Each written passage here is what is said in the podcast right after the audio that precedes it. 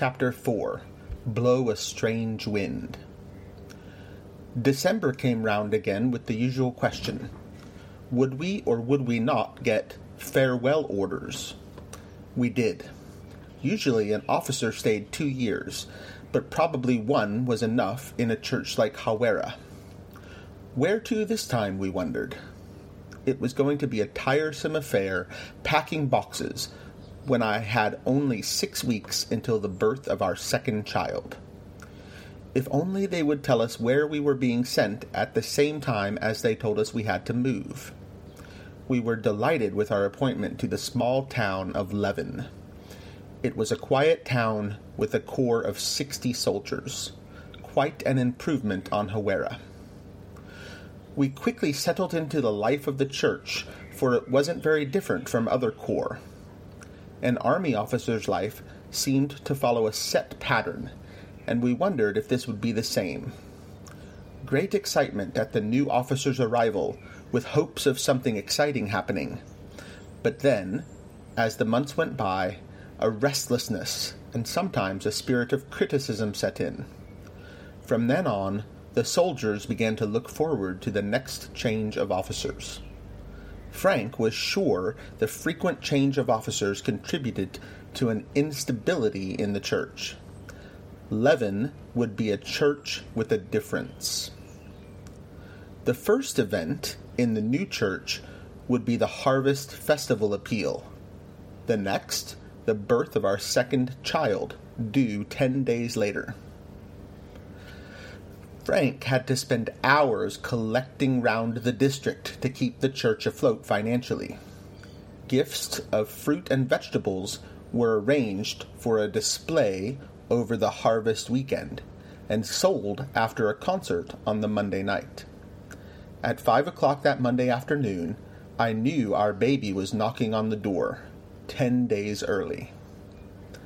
I can't go to the concert, he argued. You might need to go to the hospital before I get home. I'll get someone else to take my place. I'll be all right. I can send for you if I need you. He went to the concert while I checked my bag to make sure I had packed everything I needed for my visit to hospital. The baby decided to come much faster than I had expected. An hour into the concert, I sent for him. Because the baby was ten days early, we had an unexpected drive of 13 miles to a hospital. Graham arrived two and a half hours later. We studied our people. Amongst them, there were the Allisons, a mother and daughter who claimed to be spirit filled, and a 70 year old man who loved cricket and declared that silence always woke him up, and his wife. These people with Ernie Hill, his wife and two sons, who moved into the town soon after we did, influenced the direction of our ministry. They, too, claimed to have had an experience with the Holy Spirit. This Pentecostal business cropped up all the time. Obviously, it was an experience of great importance to those who claimed to possess it. About all I knew of Pentecostal churches was the custom of greeting each other with a holy kiss. My mind slipped back to Bible college when there had been a discussion on Pentecostalism. This arose when we discovered that one of our lecturers claimed to be spirit filled. Certainly, there seemed to be something different about Kia Ora Tyler. Her preaching and Bible teaching were alive, but she didn't say much about her experience, although she told us that she believed no Christians need lose the glow of their first love for God. Lord, show me the truth from your word, I prayed. I dipped into the promise box sitting on the windowsill. I shall guide thee with my counsel, and afterward receive you into glory. Psalm 73:24. Satisfied that the Lord would lead me along the lines of army teaching and that I'd end up in heaven, I dismissed the whole thing from my mind. Frank knew less about it until those four Pentecostal people talked to him. Frank began to spend time praying in the quietness of the army hall. There he could cry out to God without being disturbed. One afternoon he prayed late, unaware that dusk had fallen. Suddenly a strange sensation swept through him. Overcome by fear, he rushed out of the hall, slamming the door behind him. Never had he pedaled his bicycle so fast as he did racing home that night. It did leave a deposit in Frank's life. He determined to call the church to prayer. I will ask as many people as can to join me at 6:30 a.m. every morning, he told me. Everyone might not come, but I am sure a, per- a percentage will. Next Sunday, the week of prayer was announced to begin on Tuesday morning. On that optimistic note, we accepted the challenge. Within three weeks of our arrival, our second son was born. That over, life settled into the usual pattern of visitation, collecting, meetings, and reports to headquarters. Every Friday, when headquarters mail arrived, Frank would, quote unquote, resign. The church wasn't an easy one, but when we exchanged our bicycles for our shiny black Austin A40, we expected life to be better. The car was a miracle. Half the finance was the unexpected result of an investment we had made. The other half came from my parents. But that car was to bring us much anguish when accusers said we had used stolen funds to buy it. Before too long, we found ourselves at loggerheads with the whistling man without knowing why. He also happened to be the Sunday school superintendent and a member of the census board, which looked after the business affairs of the Corps. Apparently, this man had wrecked other officers before us. Now it was our turn he offered his resignation as Sunday school superintendent. Without hesitation, Frank accepted it. His mouth fell open with shock. How dare this officer so much as think of replacing him? From then on, he made life totally unpleasant with his persecution. Not only did he whistle as he marched into the meeting, but he'd sit on the front row sometimes poking his tongue out or he would show noisy contempt at statements made in the sermon. Amazing how such a man could preach like an angel in the open air. A continual battle began. Frustration and depression appeared once more as the blessings of Le- Levin were swallowed up in this opposition. The scene for Frank's second breakdown was set. He left the army a failure in their eyes and his own. The cold reality of our situation stared us in the face. No church, no work, no home. The miracles we needed were round the corner, but we couldn't see them yet. In desperation, we accepted temporary accommodation with a friend. By the time we put enough beds and the babies cot in our one room, there wasn't much space for us we could say we had shelter, and getting dressed, standing on the bed, developed our sense of balance. Frank found outdoor work as recommended by the doctor by becoming a door to door salesman selling toiletries and patent medicines. He received plenty of fresh air, but not much money.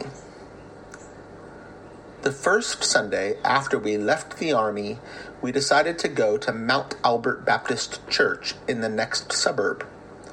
We'd often listened to the Reverend Cliff Ray on the radio, and we liked what he had to say. Besides, a phone call elicited the information that they had creche facilities for babies. Our idea was to slip into the back of the church where we wouldn't be noticed. Somehow it never occurred to us that the church might be so full that we'd find ourselves being marched up to the front seat right under the minister's observant eyes. It happened to be the monthly communion service, and for the first time in our lives, we partook of the bread and the wine. At that moment, God was very close to us. As the worshippers poured out of the front door, we slipped out a side exit. There was no escaping the Reverend Cliff Ray. He had someone waiting to detain us until he could come to greet us. That day, we found a friend whose compassion steered us through further troubled waters. Soon after this service, we experienced another miracle. We had been living in our one room for six weeks tempers were fraying rapidly. Frank was about to leave for work one morning when our four year old son did battle with the four year old daughter of the house. Now, Graham was the apple of his father's eye, and no one quarreled with him without repercussions. I knew our time to leave the room had come. Frank left for work in a dreadful frame of mind, while I hung out the washing. As I pegged nappies on the line, I found myself crying out to God in absolute desperation. God, give us a house today. You know we can't stay here any longer. Please, God. Before I'd finished my prayer, a telegraph boy came round the side of the house looking for me. Mrs. Houston? he asked. I nodded. A telegram for you. My fingers trembled as I opened it. Telegrams usually meant bad news for us. This message was simple. There is a cottage for lease at Sunnyvale. If interested, please contact me. Signed, Clifford Ray. I marveled at the goodness of God when I remembered that He said, Before they call, I will answer. Of course, we were interested. We said we would take the house without looking at it. Now we had one large bedroom, a large lounge, a small kitchen, bathroom facilities in the laundry, and a foul smell of cats. Later, we would discover that the old lady who had lived there never let her cats outside for anything. It was heaven except for the smell. Armed with scrubbing brushes, plenty of hot water, and strong disinfectant, we soon dealt with that Our half a dozen forks, two blankets, and old radio looked a miserable heap in the center of the lounge room floor. If we had put our finances beside them, that would have also looked pitiful. For the first time in our lives, we took out hire purchase to get mattresses to lie on. They could go on the floor meantime. Salvation Army friends supplied an old assortment of chairs and a table. Two big wardrobes divided the bedroom. The children slept one side, us the other. A sofa bed with sagging springs decorated the lounge room. We felt the richest people in town. Singing filled the house. The children had trees to climb and grass to run on, while father had room for growing vegetables. The Baptist Church continued to be our spiritual home. When a baptismal service was announced, we decided we should attend the classes of instruction. Baptism by immersion was a condition of membership in this church. By now, we believed it to be the scriptural pattern for believers to follow. Baptismal Sunday dawned fine and clear, but the chill of a June winter day did not encourage a man with a raging fever to venture out. Frank had a dose of flu. I left for the morning service feeling the devil was at us again. Reverend Ray suggested we should wait until the afternoon before making a decision about the night's service. I have never seen anyone suffer any ill effects as a result of being baptized, he assured me. By the evening, Frank's fever had subsided. With a liberal sprinkling, sprinkling of one of his patent medicines on his handkerchief to clear his throat, and a little faith in his heart, we went to church. In my excitement, I forgot to worry about what people were thinking concerning the strong smell of Rawleigh's Ready Relief pervading the church every time Frank blew his nose. For the first time, I felt I was being obedient to the command of the Lord. Repent and be baptized, he'd said. When we sang, I'll go with him all the way, I really meant it. I stepped down into the water. The church was filled with a light which blotted out the congregation and the sound of the choir singing. At the cross, at the cross, where I first saw the light, and the burden of my heart rolled away. It was there by faith I received my sight, and now I am happy all the day. I was, and Frank seemed to be, but there was a snake in our Eden. The church made me so much at home that I was soon involved in its activities. With Frank, it was not so. Struggling still with disturbed emotions and the loss of ministry, he came less and less to church until he stopped coming altogether. This was a battle of another kind. Breakdowns I knew how to handle, but backsliding, no. Prayer didn't seem to change a thing.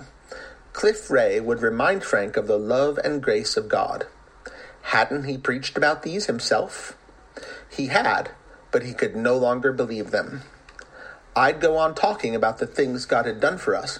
In fact, I would go on talking because I didn't understand how anyone could preach the gospel and then suddenly not believe it.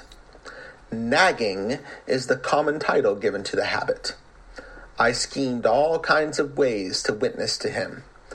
If I had asked Christians to the house, Frank disappeared. His birthday was getting close. I'll buy him a set of choir records made at Billy Graham's Auckland Crusade, I decided. He loves music, and he enjoyed that crusade. But it didn't seem enough. One morning, as I sat on our back steps, sipping tea in the spring sunshine, I cried to God in desperation Lord, I've tried everything and nothing works. What shall I do? Instantly, I knew there was one thing I hadn't tried. God spoke clearly Do nothing. Stop talking and leave him to me. But how could God work by any means other than a wife's preaching?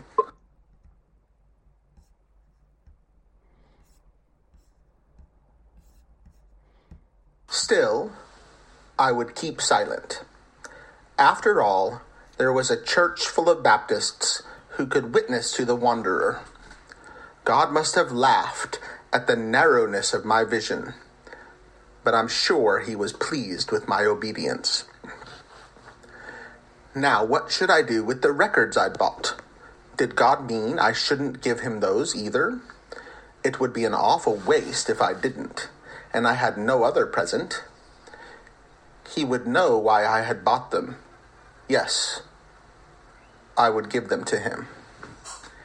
If he smashed them, and old 78s were easy to smash, I'd understand. Frank received his present gracefully.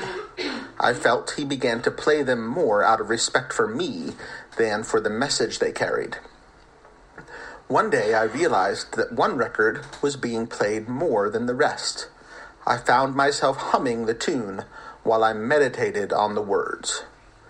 Great is thy faithfulness, O God my Father. There is no shadow of turning with thee. Thou changest not, thy compassions they fail not. As thou hast been, thou forever will be. Great is thy faithfulness, great is thy faithfulness. Morning by morning, new mercies I see. All I have needed, thy hand hath provided. Great is thy faithfulness, Lord, unto me. Summer and winter, seed time and harvest, sun, moon, and stars in their courses above join with all nature in manifold witness to thy great faithfulness, mercy, and love. Pardon for sin and a peace that endureth, thine own dear presence to cheer and to guide. Strength for today and bright hope for tomorrow. Blessings all mine with ten thousand beside. The words were etched indelibly in my memory as I meditated on them. Strength for today and bright hope for tomorrow. I clung to those words as a woman sliding into an abyss might cling to a rock. Frank was also thinking about them. God was speaking to both of us. About this time, he switched jobs. A dry cleaning company needed a driver. I'm sure I've got the job, he told me. The work was mainly picking up and returning clothes to customers. We want someone who knows the Remuera and Tamaki areas, the manager said. Frank's heart missed a beat. Those are the areas where I've been selling the Rawleigh products, he said. The manager showed immediate interest, giving Frank all the details of hours and salary before he terminated the interview. Please, God, let it be so, I prayed as I thought of the holes in our shoes and the mounting debts. Within a week, Frank started the new job. God was leading us a step at a time. The children and I still went to church on our own. If only he'd come, but changes were not too far ahead. He had only been on the dry cleaning run a few weeks when one of his customers handed him a Billy Graham track. Ever heard about Billy Graham? She asked him as he handed over her clothes. Sure. Sure. I know all about Billy Graham. Sixteen people turned up. Some stayed a short while and went on to work. Others were able to stay an hour and a half, but all stormed the gates of heaven. A week later, the holiness meeting throbbed with power. While we sang a hymn, a young man dropped his hymn book on the floor as he moved out from his seat into the aisle, propelled by a hidden force to the altar, where he dropped on his knees. No one had made an altar call, nor said anything which might have brought conviction. This was the Holy Spirit at work. Others followed. If this was the result of prayer, the early morning meetings should continue. They did. Next Sunday morning was even more powerful. This time, the whole congregation was touched. There was no sermon, no altar call, yet the people flocked to the front. Frank burst into weeping. He turned to me and asked me to carry on, but I was also weeping. I turned to the organist. She was weeping. The Holy Spirit alone was in control as conviction swept the congregation. This was a totally new experience. We believed we were touching revival. Certainly it triggered something off in the town. News of what was happening at the army spread from mouth to ear as fast as it could be told. One Sunday, a group of Methodists, walking past the hall on their way home from their own service, sensed an unusual power emanating from our building. They came in to see what it was all about. They were so blessed that from then on they came in every Sunday night after their own service. I was upset when Frank woke up, utterly miserable with a soaring temperature, his body aching in every joint. Obviously, this had to be a day in bed. Usually, sickness turned him into a self pitying invalid, bored to tears with time dragging. This turned out to be four days of revelation one of our self confessed Pentecostals brought him a book with the interesting title, A Man Sent from God. Gordon Lindsay had captured what to Frank were amazing insights into the prophetic ministry of William Branham at the height of his ministry. From the moment he opened the book, Frank forgot to grumble about being sick. This man could tell people all about themselves even to where they lived and their phone number. Isn't that marvelous? he said to me. Sounds like fortune telling. I was skeptical. But he also healed the sick, and he gives scriptural references for what he did. Frank, don't get carried away with such things, I warned. You should read it for yourself. Not me. I don't like to read about stuff like that. Those things don't happen today.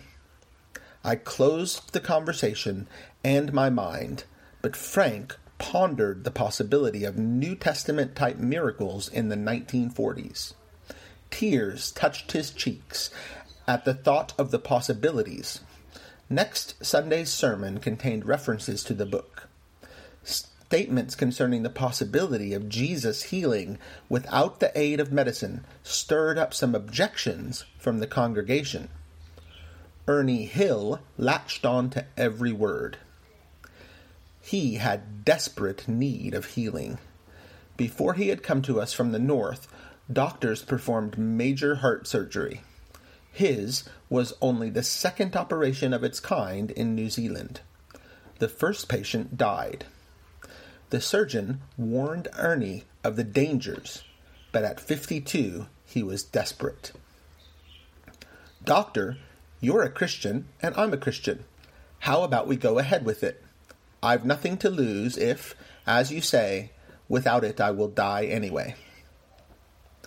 Ernie came through the operation successfully, but his activities were seriously curtailed. The family had moved to Levin to start life over again.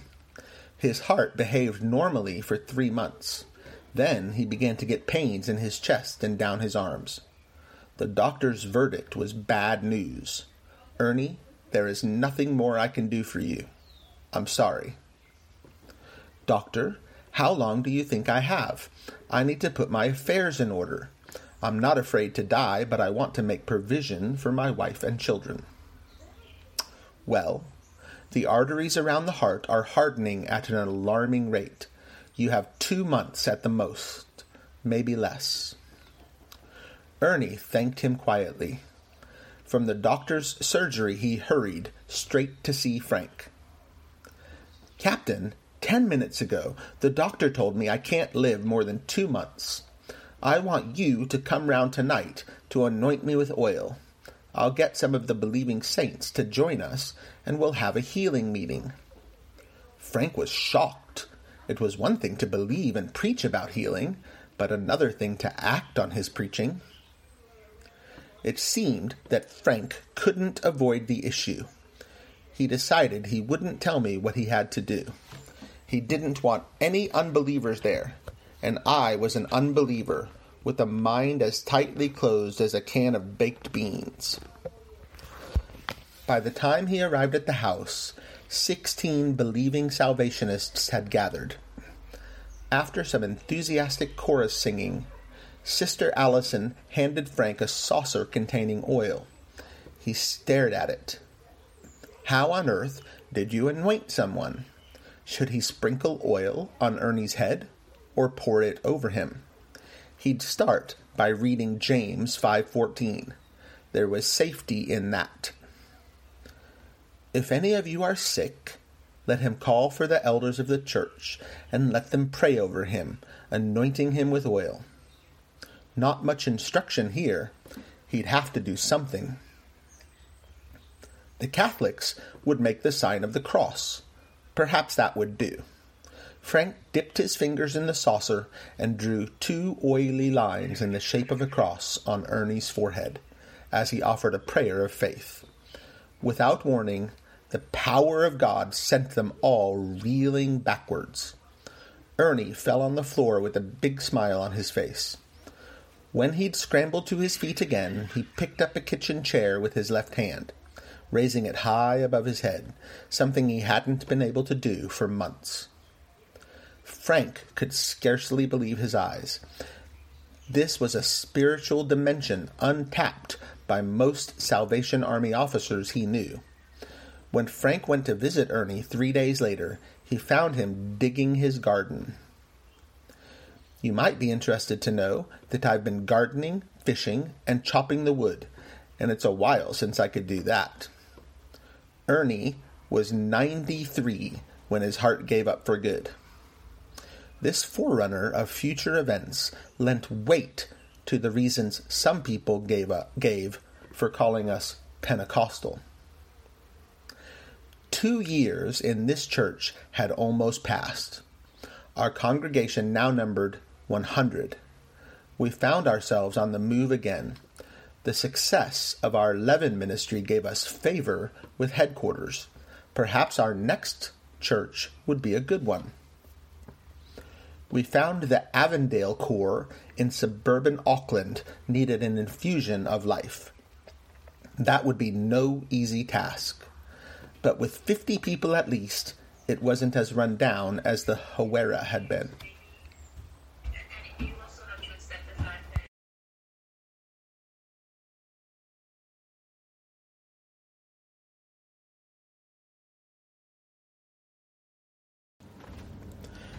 Marion Austin thought her dry cleaner man was a smart know all. Still, she obeyed when she felt constrained to fall on her knees to pray for his salvation. She enlisted the help of two other women from her home Bible study to share the burden. Norma Smith and Rita Fogden were only too glad to join in the praying. One morning, Marion's 14 year old son was soaked when unexpected rain caught him on his way to school. His teacher sent him home to change. The dry cleaner man happened to be at the door. Marion introduced the two of them as Tony brushed past, leaving a trail of water behind him. A few days later, Tony was cycling to school when he saw Frank getting clothes out of the back of his van. It was one of those mornings when he was anything but happy. Tony wheeled his cycle round, stopping by the van. Good morning, Mr. Houston. You look miserable. Do I? Frank was startled. Who did this cheeky young pup think he was, to speak to him that way? Tony followed up the attack, not caring what Frank thought. Do you know what you need? he asked. I know what you need, Frank snapped, his ill temper erupting. Tony ignored the reaction. You need to be saved and filled with the Holy Spirit, he said. Unaware of Frank's background, he explained the way of salvation. God had Frank's attention now. He knew the best way to break through the morass of pain and disillusionment filling Frank's life. Then you are a Christian? The question was unnecessary, for Tony's shining face, as well as his words, declared the fact. Yes, I am, and I am full of the Holy Spirit. Frank was startled by this confession. What church do you go to? he asked. The Assembly of God. You mean the one in Queen Street with the blue cross and Jesus Saves on it? That's right. Why don't you come with Dad and Mum and me next Sunday night? Frank was overwhelmed by the boy's audacity. He obviously had an experience rare in many adults. Dumbfounded by the boy's sincerity, Frank felt that he he was the boy and Tony the man. Yes, I will come with you. Frank was committed to an adventure which didn't please me at all.